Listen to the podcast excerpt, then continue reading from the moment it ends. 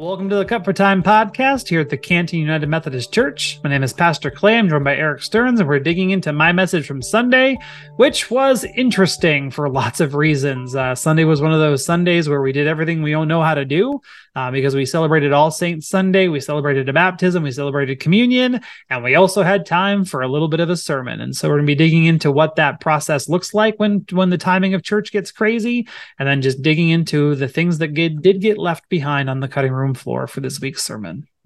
So let's get into it. Sounds good. We got done with church, and Scott Richmond looked at me because Scott was running the slides back there, so he knows how long my sermon was. And he mm-hmm. said, You know, Pastor, you did a pretty good job of stuffing a 10 gallon sermon into a five gallon bucket. And I was like, Thanks. You know, I I definitely got I got I got most of what I wanted. And uh yeah. So So does that just come with time? I mean, that that to me that's a real skill that you can take a sermon and on the fly be able to start hacking at it and still make it fluid, right? So yeah. what does that look like? I mean, do you have cues? Like what? Yeah, like so especially because I preach with slides um and like um I've got my sermon up so I can actually just share my screen for the folks that are watching this via video um, so like I work off of a manuscript. Like I, I, write a manuscript. I don't have the manuscript with me in, in in church, but the person running slides, this is what they get. Like they know, like okay. and so those highlighted things are my cues. I want this slide when I say that phrase, and so I will write that phrase verbatim when I want it. Uh, or Teresa, whoever's running slides, knows that that's the slide that I want. And I like when I write my notes. Um, I wrote I write those in a different color, so I know they're coming up, and okay. I kind of know what's around them, and I know how to prompt the tech person into um, getting the slide on the screen that I want, and then just and and then I know like what I can cut because I'm going to continue to have tech people that want to actually do this and not feel frustrated and you know oh Clay just does whatever he wants to do. He gives us this. I don't, don't even know why. Um, if I want to keep them and also it's just good preaching because like these are my anchor points of like i'm going to transition to something when the slide moves um mm-hmm. you know so i know what's around it that i can be like um i can you know this is probably four or five sentences here's what i really want to say in those sentences and then just cut it down from there but because sure. i am who i am as a person um you know i'm i'm the kind of guy that will use 10 or 12 words when one will do and um, you know, Pastor Stephanie that I do sermon series with every once in a while, dri- it drives her crazy because I'm an expander and she's a condenser. And so, like when I was in seminary, be like, okay, cool, we have a 15 page paper. I'm on page 16. Awesome. And she would be there sitting and sitting and saying, oh, we have a 15 page paper and I'm on page nine and I'm done. I'm just done you know? And so we we we have this this counter style where i can be like okay could you read this so i know what to cut? And then she can send me her stuff and she says can you read this so i know what to expand? And so we were able to mm-hmm. share that way. But like but because i know my pivot points i know what can i know what i need in order to make the next point make sense basically so and sometimes I do it successfully, and other times I re record the sermon. I opted this week to not re record because I think it did flow together well enough. I thought um, it flowed very well, yeah. Good. I'm glad. Mm-hmm. Yeah. Kind of yeah. along those lines of expanding. As an engineer, we we are very concise. If you don't need any extra, we're not going to put it in, right? Sure. I struggle writing a sermon that's any longer than like eight minutes.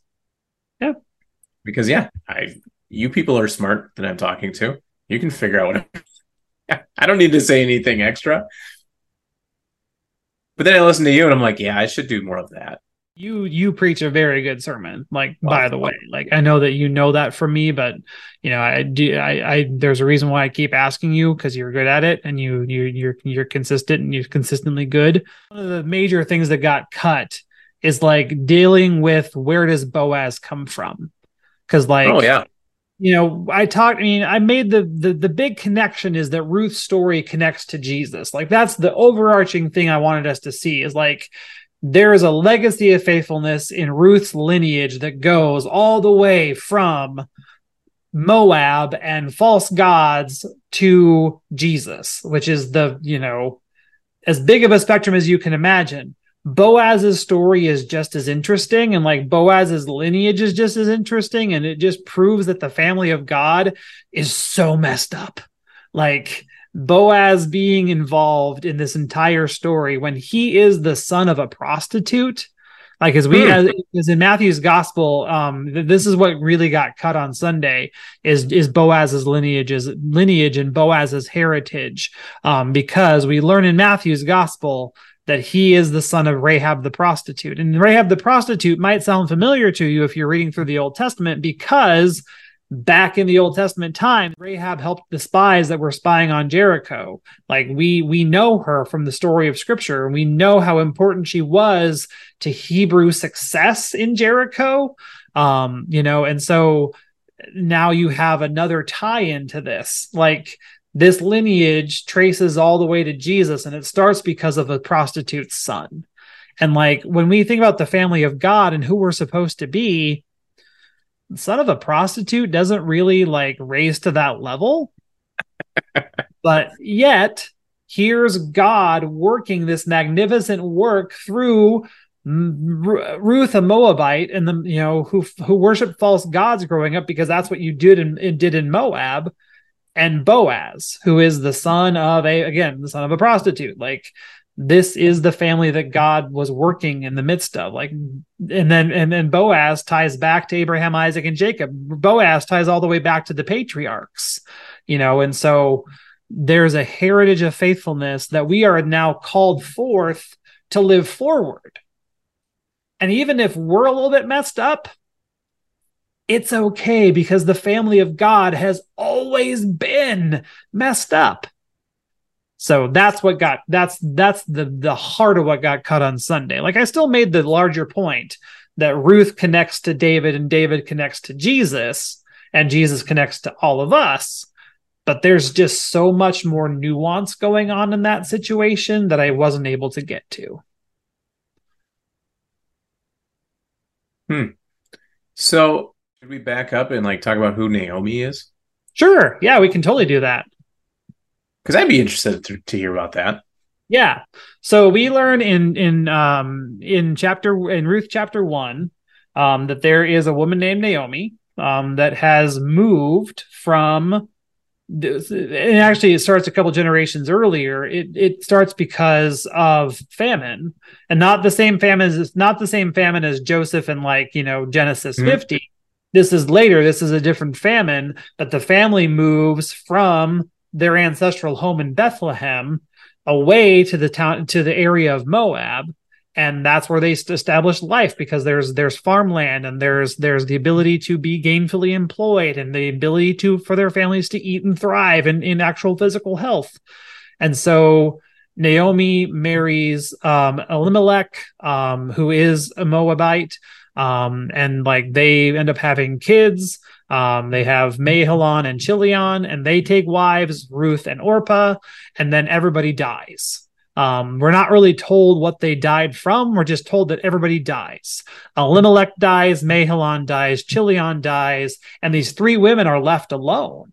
And like in that day and age, that's just such a that's such a vulnerable. I mean, even in our day and age, that's a vulnerable place for someone to be. So Naomi's like, I don't really belong here at all. I I only stayed because I met Elimelech and you know had a family and that's you know that's kind of how life works now that you you find mm-hmm. a place and establish yourself and that's just where you stay until you lose all your ties. And what do you do then? What do you do when your world has just been completely rocked by losing your husband and both of your sons? I'd want to go home too. I'd want to go home too. I'm going to move back to Bethlehem because I have family there, because I'll have support there, because I'll have care there in a way that I don't have now. And that's where it gets into Ruth and Orpah have to decide what to do. And like they both say, we're going to go. And Naomi says, No, why would you do that? You are young. You belong here. You're a part of this. You are a Moabite. I'm not. We're we're different. I have my beliefs in God of you know in, in Yahweh, the, the the faith that I was taught as a as a child, and you don't have that. You worship the false gods of the people here. And so they have to decide what they're going to do. And Orpah listens to Naomi. Naomi said, stay. And Orpah's like, all right, cool. I can establish life again here. I'm sure we're not told this because that's the last we hear about Orpah in the Bible, but there's room to imagine that she met somebody else and had a family and did the mm-hmm. things because that's what Ruth does, just in mm-hmm. Bethlehem rather than in Moab. Um, and so Ruth has to say, not only am I going to go with you, I'm going to become one of your people. Where you go, I'll go. Where you stay, I'll stay. Your God will be my God. I will worship God as you worship God because that's an important part of my life. And because this is how you worship God here in this place. And so she begins to worship Yahweh. She begins to worship God in a way that is Hebrew, you know? And so mm-hmm. then she's, and then she even has to go on and say, don't ask me to leave you again. Like Naomi has been, you know, Naomi has been so insistent that the girls just need to stay. And Ruth has to say, no, stop saying that because I'm not, I'm, I'm not staying. So, so Ruth, you know, starts to worship God is this is this i mean that that was not um, common right so Correct. For a non non hebrew to be worshiping a hebrew god had to be very uncommon. Very very uncommon. Like even to the days of jesus like it is not until right. very like into the story of the disciples. Like um Peter and Cornelius in Acts 10. Like God has to give Peter a dream that says, Hey, stop calling these animals unclean because I made them, and stop calling people unclean because I made them. Salvation is bigger than just the Jewish people. Salvation is bigger than just the Hebrew, you know, the, the Hebrew lineage. That was earth shattering in mm-hmm. New Testament. That was earth shattering to the disciples. But God's already been doing that back in back in the Hebrew Bible, back in the back in the right. in their in their history. But yeah, that was definitely very uncommon. So that's what I was getting at. I mean, is this kind of the first indication of that? One of, yeah, definitely, definitely one of. Like when I, it ties back to the Joseph series because like Potiphar was cool with Joseph worshiping God, not because Potiphar was cool with God, Potiphar was cool with the benefits of Joseph worshiping God because that made him sure. so financially successful and made by extension Potiphar so financially successful. But this is Ruth abandoning her beliefs in order to follow what we believe as the true God. That's very different.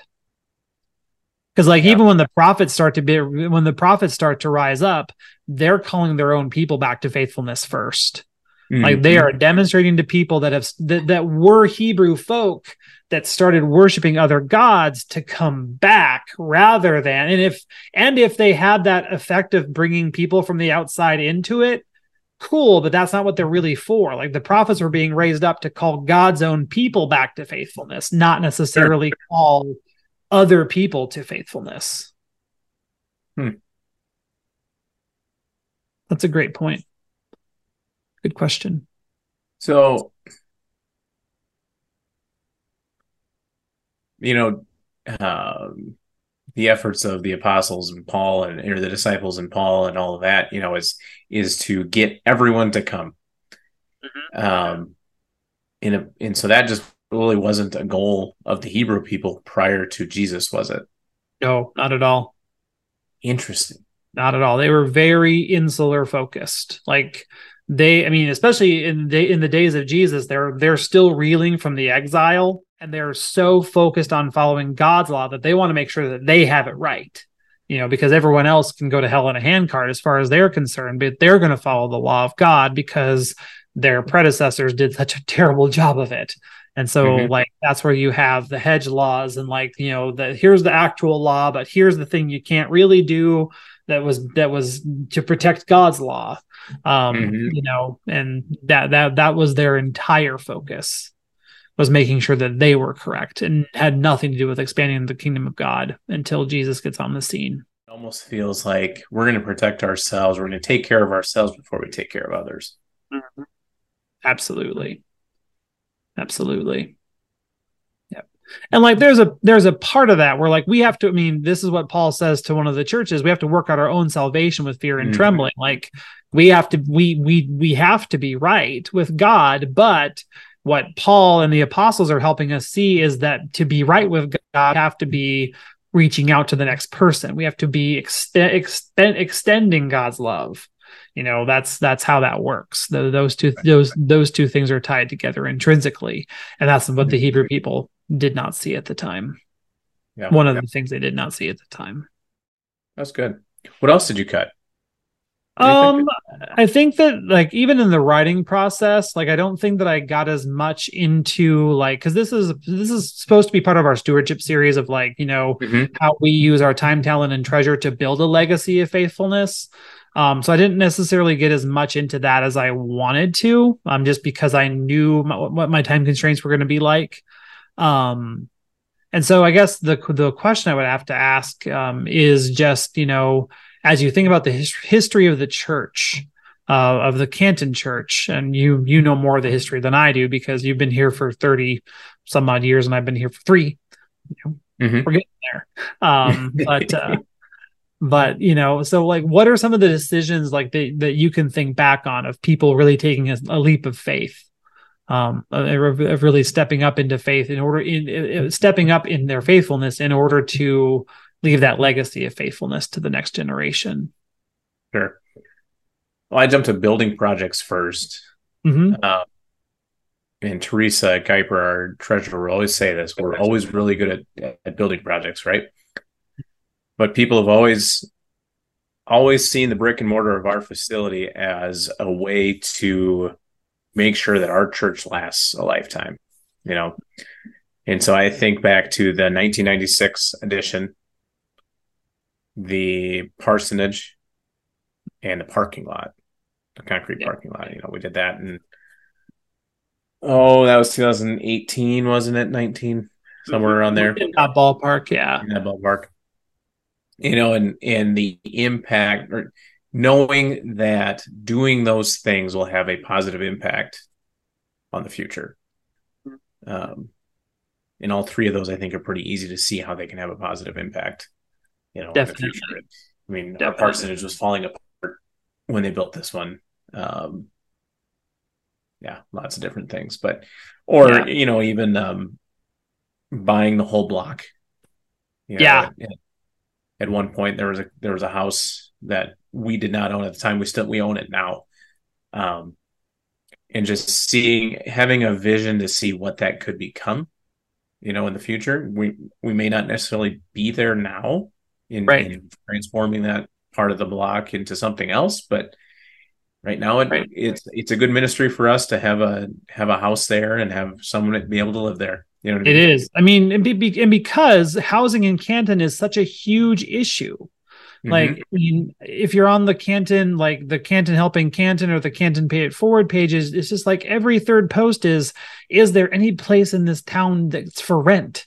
and like the fact mm-hmm. that we have a house like and we have a fantastic renter we, we we're we're providing something that this community truly does have a need for even in in having that Randall house yeah i think that that's a huge we may not always see that as a missional thing but i think that it's definitely a missional thing right so yeah um those are the things that I, that jump off the page right away yeah um, for sure other things i think you know you mentioned the turkey supper on on Sunday, or maybe you, yeah, maybe you did. That was a couple anyway, weeks. That was a couple weeks ago, but yeah, yeah. One thing that has always, you know, the turkey supper has been around forever, um, and it just seems to keep going. Now we're we're getting to the point where the people who run that need, you know, are about at the age that need to be replaced at some point.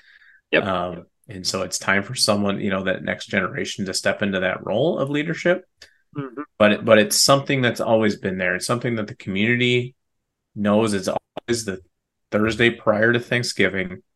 Um, and we'll always be there for them to come and have a meal um, and fellowship with people from the community. So it's always been a really good, Definitely.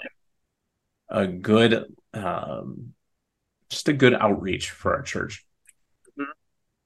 Yeah, definitely.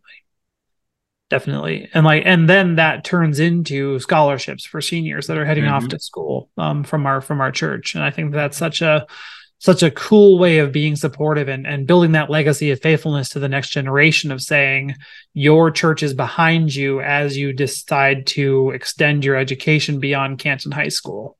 Right.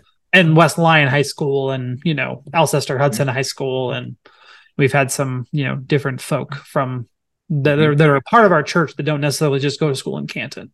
That's a really good point. Um, mm. How about from the outside looking in?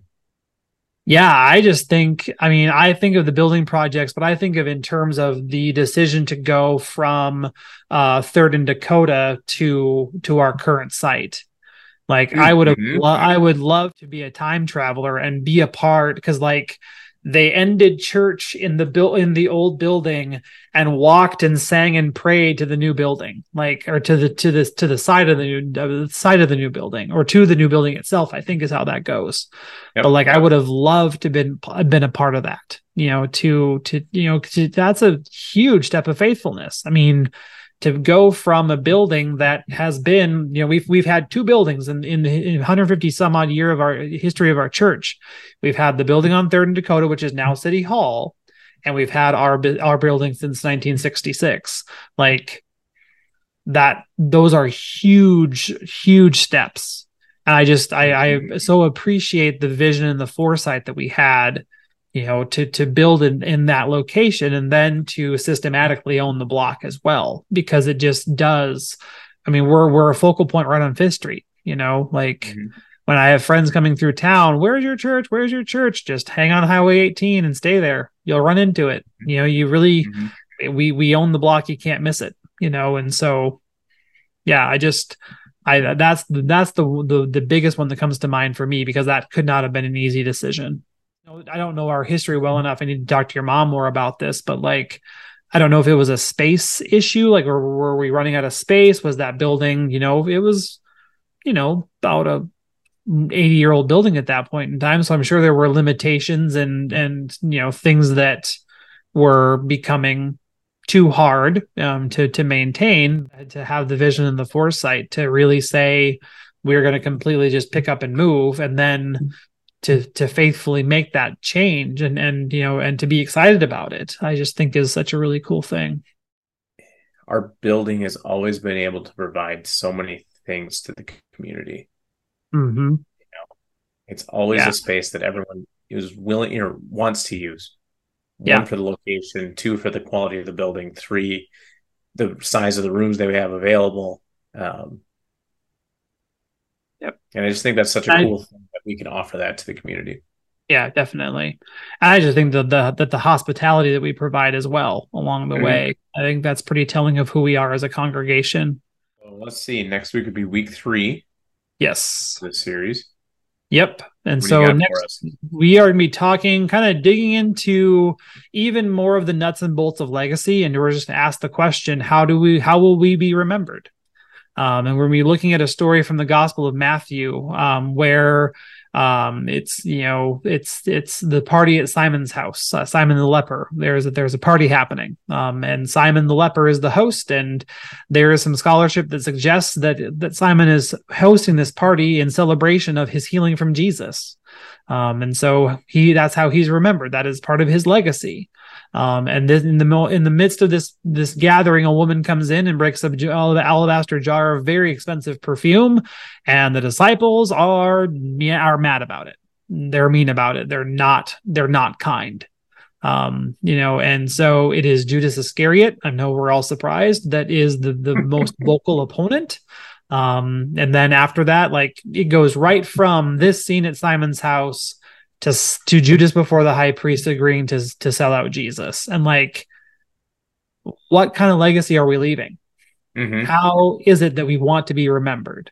Um, and we're going to be looking to the example of like what Jesus says in response to this woman doing this. Like we don't know her name, but Jesus says everyone in history will talk favorably about you because of what you've done for me in doing this and then there's Judas. Mm-hmm. And those are two very stark contrasts. And so we'll be digging into the nuts and bolts of that story, uh, the nuts and bolts of, you know, how people remember us and how we want people to remember us. Um, I have some pictures of some famous um, tombstone epitaphs to, th- to show at the start of worship. I'm pretty excited about. Um, and then just digging into just you know what that says about who we are as God's people and the legacy that we truly are leaving, because that's you know at the at the most basic level, uh, one of the definitions of legacy is just how people remember you. What will people say, you know, when when you're gone? And we, what do we say about Judas? Nothing, nothing too good. And what do we say about this woman?